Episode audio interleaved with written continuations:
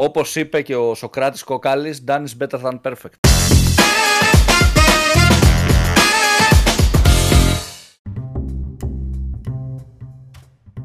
Καλησπέρα. Digital Jam, επεισόδιο 143. Είμαι ο Δημήτρης Ζαχαράκης, μαζί μου είναι ο Δημήτρης Καλατζής. Καλησπέρα. Δημήτρη, πώς είσαι? Εντάξει, μια χαρά. So far, so good που λένε και στα ελαιοχωρία Χαλκιδικής. Πάρα πολύ ωραία. Και σήμερα είμαστε εδώ πέρα για να μιλήσουμε για ένα ωραίο καινούριο tool, θα το πω τώρα εγώ. Εργαλείο είναι βασικά της δουλειάς, άμα το βάλουμε κάτω. Ξέραμε τόσο καιρό και συζητούσαμε και το λέγαμε πάντα για το Facebook Ad Library. Έχουμε κάνει και επεισόδιο για αυτό, έτσι. Σωστά. Και έφτασε η στιγμή να μιλήσουμε για αυτό το οποίο άργησε να έρθει πάρα πολύ καιρό, αλλά έφτασε. Και είναι το... Δεν ξέρω πώς λέγεται αυτό. Εγώ θα το πω Google Ads Library. Την επίσημη ονομασία. Ναι. Έτσι λέγεται. Δεν ξέρω η επίσημη ονομασία ποια είναι, δεν ξέρω. Τώρα που το λες, ναι, παίζει να μην είναι επίσημη ονομασία αυτό. Απλά να το λέμε εμείς έτσι. Ναι, περισσότερο διαφημίσεων. Οπότε ναι. δεν λέει κάτι. Ads transparency είναι τώρα αυτό. Σελίδα διαφημιζόμενου, ας πούμε, ναι, είναι... Ναι, λοιπόν, οπότε τι έγινε βασικά? Αρχικά ίσως τα έχετε παρατηρήσει από τους λογαριασμούς σας άμα εδώ και αρκετό καιρό βασικά, που πιέζει πάρα πολύ η Google για να γίνει verification ο λογαριασμός. Επιλέγονται ρε παιδί μου, σιγά σιγά επιλέγονται, δεν είναι ότι πιέζει έτσι, επιλέγονται τυχαία λογαριασμοί. Αν επιλεχθείς, έχεις ένα μήνα, 30 μέρες, κάτι τέτοιο, για να ξεκινήσεις το verification. Όπου όταν λέμε verification, έτσι χρειάζεται να ανεβάσεις την ταυτότητα, να βάλεις του ιδιοκτήτη, ρε παιδί μου, της επιχείρησης, του agency, αν το agency πληρώνει, φαντάζομαι σε λιγότερες περιπτώσεις, να βάλεις την ταυτότητα, ρε παιδί μου, του επιχειρηματία, ονοματεπώνυμο, διεύθυνση κατοικίας, διεύθυνση επιχείρησης, μία έναρξη επιχείρησης να ανέβει ένα αρχείο. Και επιβεβαιώνεις στην ουσία το ποιος είσαι. Και αν δείτε, ρε παιδί μου, αν πατήσετε το βελάκι, ρε παιδί μου, προς τα κάτω σε ένα search ad ή οτιδήποτε, σου λέει διαφημιζόμενος και σου έχει τα στοιχεία. Το όνομα της επιχείρησης δηλαδή, η τοποθεσία είναι στην Ελλάδα και όλα αυτά. Οπότε, μετά από αυτή τη διαδικασία, γενικότερα της επιστοποίησης, η οποία ακόμα νομίζω δεν έχει τελειώσει και στην Ελλάδα, σε πολλούς λογαριασμούς, ήρθε πρακτικά λίγο... Οι μεγάλοι νομίζω γίνανε, έτσι. Οι μεγάλοι πιστεύω είναι αναγκαστικά. Πρέπει να έχουν γίνει, δηλαδή εγώ που βλέπω στα high spending accounts ήταν και τα πρώτα που είχε έρθει verification. Και αν δείτε ρε παιδί μου τους leaders, αν ψάξετε, επειδή φαίνεται να έχει κάνει verification, είναι οι περισσότεροι verified, δηλαδή φαίνεται το ονοματεπώνυμο της επιχείρησης, το όνομα της επιχείρησης. Οπότε πλέον τι γίνεται, πλέον στο κομμάτι των διαφημίσεων, στο search page βασικά, είτε και στο display βασικά, που πατούσαμε το γιατί βλέπω αυτή τη διαφήμιση, καλά δεν θυμάμαι, έτσι δεν το λέμε στα ελληνικά. Ναι, why I'm seeing this ad. Εκεί πέρα έχουμε ένα καινούριο παραθυράκι, πρακτικά, που έχει... Είναι ένας τρόπος να κατασκοπεύσεις εντός εισαγωγικών τι κάνει ο ανταγωνισμός σου, έτσι. Είναι ένας τρόπος να δεις τι κάνει ο ανταγωνισμός σου. Και γιατί μου αρέσει εμένα ρε παιδί μου πάρα πολύ αυτό, και γιατί μου αρέσει επέδο Google και θεωρώ ότι χρειαζόταν, γιατί βλέπεις, μπορείς να αντιληφθείς στο περίπου με τις διαφημίσεις και όλα αυτά που γράφουν, μπορείς να αντιληφθείς λίγο και τα keywords στο κύβο ανταγωνιστής, έτσι. Είναι πολύ, πολύ ενδιαφέρον αυτό. Ξέρω ότι έχω έναν κύριο ανταγωνιστή ο οποίος τρέχει ads τα τελευταία 5 χρόνια, Δημήτρη. 10 χρόνια. Και ξέρω, επειδή είναι και μικρό, πολύ νης ο χώρος μου, ξέρω ότι βάζει πολύ χρήμα εδώ και 5-10 χρόνια. Αν δω ρε παιδί μου το keyword που διαφημίζεται, λογικά δεν θα μπαίνει μέσα. Σε πιο μικρούς κλάδους ρε παιδί μου, δεν σου λέω τώρα στα ηλεκτρονικά που είναι πολύ συγκεκριμένα τα keyword, ας πούμε, ή δεν ξέρω, φίλτρα νερού, okay, το keyword φίλτρο νερού. Σε πιο νης χώρους αυτό μπορεί να δουλέψει και να είναι και USP, να πείσεις και τον επιχειρηματία να βάλει παραπάνω budget, δεν ξέρω, κάτι. Οπότε βοηθάει, και επίσης βοηθάει και να βλέπεις και τα keywords που χρησιμοποιεί. Εμένα μου αρέσει αυτή η δυνατότητα που υπάρχει. Ναι, σωστά. Αρχικά να πούμε κακή αυτή η σελίδα, έτσι, γιατί η σελίδα αυτή... Πώς πας, ας πούμε, πώς πας. Ναι, όντως, πάμε λίγο. Ναι. Αρχικά είναι, ενώ βλέπετε μια διαφήμιση οπουδήποτε εμφανίζεται, υπάρχει ένα βελάκι, πρακτικά, δίπλα προς από το... κάτω που δείχνει, έτσι, ναι, προς τα κάτω. Το οποίο, άμα κάνετε και hover και όλος λέει το why this ad, γιατί αυτή η διαφήμιση, τέλος πάντων, έτσι, υπήρχε και παλιά αυτό. Μόλις το πατήσετε, ανοίγει ένα pop-up, που στο πάνω μέρος έχει το γιατί βλέπεις αυτή τη διαφήμιση, δηλαδή πώς έχει βασιστεί και στο εμφάνισε, το οποίο εντάξει είναι κάποια γενικά πράγματα, σχετικά γενικά πράγματα, γιατί okay, θα σου πει ας πούμε ότι παίζει ρόλο η λέξη που έγραψες, η τοποθεσία σου, τα ενδιαφέροντά σου και άλλα πολλά, συνήθως είναι πολλά, δεν είναι μόνο ένα. Αυτό έχω... Να σου πω κάτι. Στο search δεν έχει και τόσο νόημα, ρε φίλε. Αυτό πιστεύει. Ισχύει. Ναι. Στο display έχει πιο πολύ πλάκα. Ναι, στο display έχει νόημα, στο Facebook έχει νόημα. Στο search γιατί βλέπω αυτή τη διαφήμιση, γιατί στοχεύουν αυτό το keyword. Most likely απάντηση ναι, ok, επηρεάζει επειδή είναι AI και smart bidding. Επηρεάζει και η συμπεριφορά που πιστεύει Google ότι έχουμε και τα ενδιαφέροντα που πιστεύει Google ότι έχουμε. Αλλά κατά κύριο λόγο βλέπω αυτή τη διαφήμιση γιατί ψάχνω αυτό το keyword. Και ο άλλος μπιντάρει πολύ. Μια μεγάλη νόρμα, ρε παιδί μου, αυτή, έτσι. Γι' αυτό βλέπεις ότι θα δεις τους leaders μπροστά, κατά κοινή ομολογία, έτσι, συνήθως. Ναι, σωστά, σωστά. Οπότε, πέρα από αυτά, πέρα το γιατί βλέπετε τη διαφήμιση, λοιπόν, υπάρχει επιλογή που σου λέει πιο κάτω πρακτικά, το δείξε μου πρακτικά άλλες διαφημίσεις από αυτόν διαφημιζόμενο. Και στο πιο πάνω, αποκλεισμός διαφημίσεων από τον Χ. Εντάξει, το έχεις δει αυτό. Είναι ωραίο. Υπήρχε στο display για να σταματήσω να βλέπω. Στο search υπήρχε αυτό. Όχι το διαφημιζόμενο, όμως να σταματήσω να βλέπω αυτή τη διαφήμιση. Είδα στο display. Ναι, αυτό ναι, το ξέρω και στο Facebook. Αυτό υπήρχε. Αυτοί και παρόμοιες σαν και αυτοί διαφημίσεις. Που το κρουπάρει κάπως έτσι. Να μην βλέπεις. Και προσπαθεί να σου δείχνει λιγότερες τέτοιου τύπου διαφημίσεις. Αλλά το να αποκλείσεις τελείως ένα διαφημιζόμενο είναι ενδιαφέρον, θα έλεγα. Θα έλεγα ότι είναι ενδιαφέρον άμα είσαι εσύ. Ενώ να μην βλέπεις τις δικές σου διαφημίσεις. Κατάλαβες τώρα. Καλό αυτό. Αυτό πολύ καλό, έτσι. Ναι, δηλαδή θα ήταν εντάξει πιο βολικό. Ίσως με κάποιος ο οποίος είναι ο ίδιος ο πελάτης κανονικά να μην βλέπει τις διαφημίσεις του. Όχι γιατί τις κρύβουμε. Αλλά για δεν έχει νόημα. Αλλάς και τα metrics, τα CTR και αυτά, χάνεις τζάμπα impression. Ναι, σωστά. Ενδεχομένως μπορεί να χρεωθείς μόνος χωρίς λόγο. Το γλιτώνει και συζητήσεις για τον πελάτη. Γιατί δεν βλέπω τη διαφήμιση, γιατί δεν με έχει εμφανιστεί. Δηλαδή σου γλιτώνει και συζητήσεις. Δεν τη βλέπετε γιατί έχουμε κάνει αποκλεισμό. Να μην χρεωνόμαστε. Οι υπόλοιποι τη βλέπουν κανονικά. Σου γλιτώνει συζητήσεις. Αρκεί να μην βρεις τον πελά σου, έτσι. Βάση να μην το καταλάβει και να σου λέει μα γιατί δεν το βλέπω, γιατί βάζω τον brand μου, δεν βγαίνει τον brand μου, εκείνο τ' άλλο. Και ενδιαφέρον και API θα έλεγα. Να υπάρχει, να βλέπεις πώς με αποκλείσανε. Μπορείς να το δεις. Αυτό δεν ξέρω αν φαίνεται κάπου. Δεν το γνωρίζω. Μη σας πω ψέματα. Αλλά. Φιλωμό. Πρέπει ρε φίλο όμως να φαίνεται και είναι ωραίο και API. Να δεις ότι. Από τη συγκεκριμένη καμπάνια είχα τόσα total unsubscribes. Δεν θέλω καμία επαφή με τον brand. Μήπως να μην εμφανίζομαι σε αυτό το keyword τόσο πολύ. Ναι, οκ. Δεν έχει και άδικο. Σαν τα hides που είχαμε στο Facebook δηλαδή. Ναι ρε παιδί μου, γιατί αυτό αν δεις ότι μια συγκεκριμένη διαφήμιση οδηγεί σε αυτό. Μήπως φαίνεται spam, μήπως είναι κακό που εμφανίζεσαι μπροστά. Δηλαδή, να σου δώσω ένα παράδειγμα. Μπορεί εγώ να κάνω διαφήμιση για έναν ανταγωνιστή μου και να εμφανίζομαι πρώτος. Και επειδή μπερδεύω τον κόσμο, να μου κάνουν αποκλεισμό διαφημίσεων. Να δω και να το σταματήσω, ρε παιδί μου. Είναι πάρα πολύ ωραίο και API, πιστεύω, που πρέπει να προσθεθεί. Θα βοηθήσει πάρα πολύ. Ναι, είναι λίγο σαν το negative feedback, βασικά. Αυτό που είχε το Facebook, έτσι. Ακριβώς. Έβλεπες, σε επίπεδο διαφήμισης, δηλαδή, αυτό περισσότερο έχει νόημα. Όχι σε επίπεδο... όλο το brand, εκεί πέρα θα χάσεις μπάλα, δεν καταλάβεις τι σημαίνει αυτό, okay. Αλλά σε επίπεδο διαφήμισης να πάρεις το negative είναι σημαντικό, okay. Καταλαβαίνεις κάτι. Λοιπόν, να πάμε λίγο σελίδα αυτή, τι βλέπουμε εδώ πέρα στο χάος του Ad Library. Επιλέγουμε και την εμφάνιση περισσότερων διαφημίσεων και εκεί μπαίνουμε στο χάος.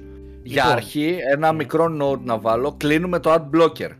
Πολλές φορές το ad block που έχουμε μπορεί να μπλοκάρει, επειδή όλα αυτά που δείχνει διαφημίσεις, να τα μπλοκάρει και να μην φαίνεται τίποτα, να φαίνεται σαν να φορτώνουν αιώνια.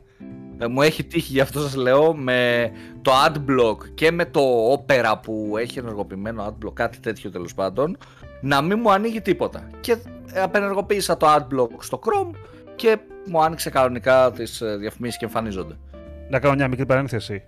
Άμα δουλεύεις στον χώρο της διαφήμισης, μην χρησιμοποιείς ad block. Είπα εγώ τώρα αυτό και το κλείνω. Εντάξει, εγώ χρησιμοποιώ στο personal.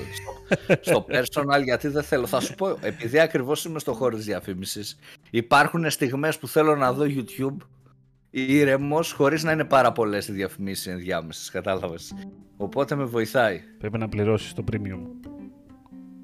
Είναι και 5 άτομα στον κόσμο που έχουν πληρώσει το premium. Έχει δωρεάν όμως, κάθε μήνα μπορεί να αλλάζει λογαριασμό. Θα αλλάζω account και θα έχω μόνιμα. Λοιπόν, στη σελίδα λοιπόν αυτή, αρχικά θα ξεκινάει, υπάρχουν 3 φίλτρα. 3 βασικά φίλτρα βασικά, ψηλά-ψηλά, έτσι. Πέρα από το όνομα της επιχείρησης και τα λοιπά που βλέπετε και το που είναι verified η εταιρεία, σε ποια χώρα κιόλας είναι, το οποίο μπορεί να ενδιαφέρει μερικές φορές. Έχετε να επιλέξετε μεταξύ ημερομηνίας, το οποίο αρχικά είναι το anytime, άρα είναι όλες τις διαφημίσεις από την αρχή των πάντων, είτε και σήμερα, έτσι. Μετέπειτα έχετε να επιλέξετε χώρα που εμφανίζεται διαφήμιση και έχετε να επιλέξετε και formats. Format τι σημαίνει? Σημαίνει image, text, video. Αυτό σημαίνει πρακτικά. Οπότε έχουμε search διαφημίσεις, έχουμε display διαφημίσεις και έχουμε και video διαφημίσεις. Τώρα, από εκεί και κάτω ξεκινάει ένα ατελείωτο πράγμα με διαφημίσεις. Εκεί τι γίνεται τώρα? Επειδή προφανώς μιλάμε όλοι, έχουμε αυτοματισμούς, έχουμε καταλόγους, έχουμε γενικότερα DSA, γίνεται ένας χαμός, είναι λίγο πανικός. Μπράβο. Δηλαδή θα δείτε όλες και τις 8 παραλλαγές που έχουν εμφανιστεί, 8 και 15 όλες, εκεί πέρα θα γίνεται ένας πανικός. Αυτό λιγάκι είναι λίγο πρόβλημα, ενώ τώρα ότι για μεγάλα account τώρα να πάνε να δεις ένα μεγάλο πελάτη, θα πανικοβληθείς λιγάκι. Είναι πολλές διαφημίσεις, δηλαδή και δεν υπάρχει τρόπος να πεις ότι εμφάνισε μόνο αυτές που λένε Adidas. Κάτι τέτοιο ας πούμε, έτσι. Οπότε αυτό είναι το αρνητικό, θα έλεγα, έτσι. Κοίτα, είναι καινούργιο βέβαια, είναι καινούργια προσθήκη στην Google, οπότε φαντάζομαι πως στο μέλλον θα μπορεί να γίνει έτσι αυτό το φιλτράρισμα. Μου αρέσει εμένα από την άλλη ότι βλέπουμε υπό προϋποθέσεις και τα cycling extensions ας πούμε που υπάρχουν, μου αρέσει. Γιατί βλέπεις λίγο ρε παιδί μου, παίρνεις ιδέες και τέτοια. Είναι όμως λίγο χαοτικό επειδή μιλάμε για search διαφημίσεις σε σχέση με το Facebook που θα δεις 30 banner και 5 καταλόγους ας πούμε και ok, that's it, αυτό είναι, μέχρι εκεί φτάνει ρε παιδί μου, μέχρι αυτό θα δεις γιατί μέχρι αυτό έχει γίνει. Εδώ θα δεις πολλά και αν δεν βάλεις π.χ. διαφημίσεις που έχουν εμφανιστεί τις τελευταίες 30 ημέρες και βάλεις οποιαδήποτε στιγμή, εκεί ξεφεύγει λίγο πάρα πολύ, έτσι, μπορεί να ξεφύγει αρκετά το τι θα δεις, γιατί βλέπεις και παλιά ads, παλιά variations, ειδικά αν είναι ένας διαφημιζόμενος που αλλάζει πράγματα, τα search που είναι εύκολο να αλλάξεις το search πράγματα, δεν ξέρω Δημήτρη αν συμφωνείς, headlines ας πούμε και τις τρίψεις, ναι. Εκεί γίνεται λίγο χάος παιδιά, γίνεται λίγο δυσνόητο, αλλά είναι πάρα πολύ θετικό που επιτέλους η Google μας δίνει μια τέτοια επιλογή, μας δίνει μια τέτοια δυνατότητα και μπορούμε με έξυπνο τρόπο να δούμε τι κάνουν οι ανταγωνιστές. Δηλαδή πώς το κάνεις, να το πούμε έτσι με απλά βήματα και bullets. Γράφεις το keyword που θες να στοχεύσεις, που θες να βρεις τον ανταγωνιστή τέλος πάντων για να ψάξεις πώς διαφημίζεται και τι. Βλέπεις τους πρώτους 3-4 ανταγωνιστές στο keyword, ανοίγεις τα προφίλ, το ad transparency, για να δεις τι διαφημίσεις έχουν και μπορείς να δεις τις διαφημίσεις τους, τα USP που γράφουν, τα site link που χρησιμοποιούν, τα banners που χρησιμοποιούν, τα βίντεο, με τι λεκτικό το συνδυάζουν, με τι call to action, με whatever, και να εμπνευστείς ανταγωνιστής και εσύ ή να κάνεις κάτι καλύτερο. Σε καμία περίπτωση δεν θα έλεγα μπαίνω στον ανταγωνιστή το νούμερο 1 που θεωρώ εγώ ότι αυτός βγάζει λεφτά και πάει καλά, γιατί μου το είπε ένας αδερφός μου, παίρνω τα κείμενα copy-paste, τα βάζω και εγώ. Δεν θα δουλέψει έτσι, να το γνωρίζουμε, να μην το κάνουμε. Αλλά το βλέπω τι γράφει ο χύψη ανταγωνιστής και εμπνέομαι και εγώ, είναι κάτι πάρα πολύ δυνατό και ωραίο. Εγώ θα κρατήσω μερικά χρήσιμα πράγματα που θέλω να πω από αυτή τη δυνατότητα, έτσι. Το ένα είναι ότι προφανώς η επιλογή της ημερομηνίας είναι άκρως σημαντική εδώ πέρα και μετέπειτα είναι πολύ ενδιαφέρον το κομμάτι το ότι αν επιλέξω μια διαφήμιση μπορώ να δω ποια είναι η τελευταία φορά που εμφανίστηκε, να καταλάβω δηλαδή αν είναι παλιά ή όχι, άμα τρέχει τώρα με λίγα λόγια, θα καταλάβω, δηλαδή με βάση ημερομηνία θα καταλάβω αν αυτή η διαφήμιση είναι καινούργια και ξεκίνησε τώρα να ρολάρει. Άμα είναι μια καμπάνια, δηλαδή πρακτικά που έχει τώρα, λανσαριστεί ρε παιδί μου, με διαφορετικό λεκτικό, με διαφορετικό βίντεο, οτιδήποτε μπορεί να αφορά το θέμα του, έτσι, το περιεχόμενό του. Και ένα ακόμα ενδιαφέρον είναι το κομμάτι της χώρας, για περιπτώσεις τώρα που μπορείς να καταλάβεις άμα ο πελάτης αυτός ασχολείται ξαφνικά με μια άλλη αγορά. Εκεί πέρα έχει ένα ενδιαφέρον ξαφνικά. Για να δεις αν μιλάμε τώρα για κλάδους τώρα που έχουν να κάνουν με το τουρισμό ή με οτιδήποτε που πιάνει λιγάκι και πιο κάνει export τέλος πάντων, πάει λίγο σε άλλες αγορές, να καταλάβεις λιγάκι που αλλού δραστηριοποιείται ο ανταγωνιστής σου και πώς, που είναι και εντάξει, αυτό λίγο. Για πιο λίγους αυτό, έτσι. Για πιο λίγους. Εντάξει, τώρα έχουμε τουριστικό κλάδο, ρε παιδάκι μου, στην Ελλάδα μιλάμε, οκ, φαντάζομαι... Κοίτα, προϋποθέτει ρε παιδί μου τώρα τι γίνεται, μπορεί κάποιος, αν εξαιρέσεις τα ξενοδοχεία και αυτά, οκ, που μπορείς να δεις, γιατί θα έχουν την ίδια εταιρεία. Τώρα υπάρχει και περίπτωση κάποιος να τρέχει εξωτερικό με τύπου θυγατρική του εξωτερικού, άρα να έχει άλλα στοιχεία, άρα να μην το βρεις. Γιατί εδώ εντάξει, θα δεις την εταιρεία Καλατζής και Σία και στο εξωτερικό θα πηγαίνω με την K-Corp, σου λέω ένα παράδειγμα, έτσι, που είναι πολύ πιθανό νομίζω, οπότε δεν θα το δεις εν τέλει. Νομίζω ότι αν είναι από το ίδιο account πάντως είσαι okay. Αν είναι από το ίδιο account, ναι, αν όμως εγώ έχω άλλη εταιρεία δεν θα είναι από το ίδιο account, γιατί θα έχω και άλλο τρόπο χρέωσης. Αυτό ναι, άρα θα έχω δηλώσει κι άλλο όνομα. Δηλαδή το έχω δει αυτό το κομμάτι σε ένα παράδειγμα γι' αυτό. Αλλά σκέψου τώρα μια περίπτωση, δηλαδή ότι εγώ ξέρω, κάνω κάτι, έχω ας πούμε νοικιάζω σκάφη, παιδάκι μου, ξέρω έναν ανταγωνιστή μου που κάνει το ίδιο πράγμα με εμένα. Μπορώ να κάτσω και να καταλάβω σε ποιες αγορές δραστηριοποιείται, σε ποιες χώρες τρέχει διαφημίσεις. Έτσι, το οποίο είναι ένα ωραίο insight. Τέλος πάντων, το οποίο είναι λίγο πιο δύσκολο να το δω υπό κανονικές συνθήκες. Δεν μπορούσα τόσο εύκολα να το δω πριν.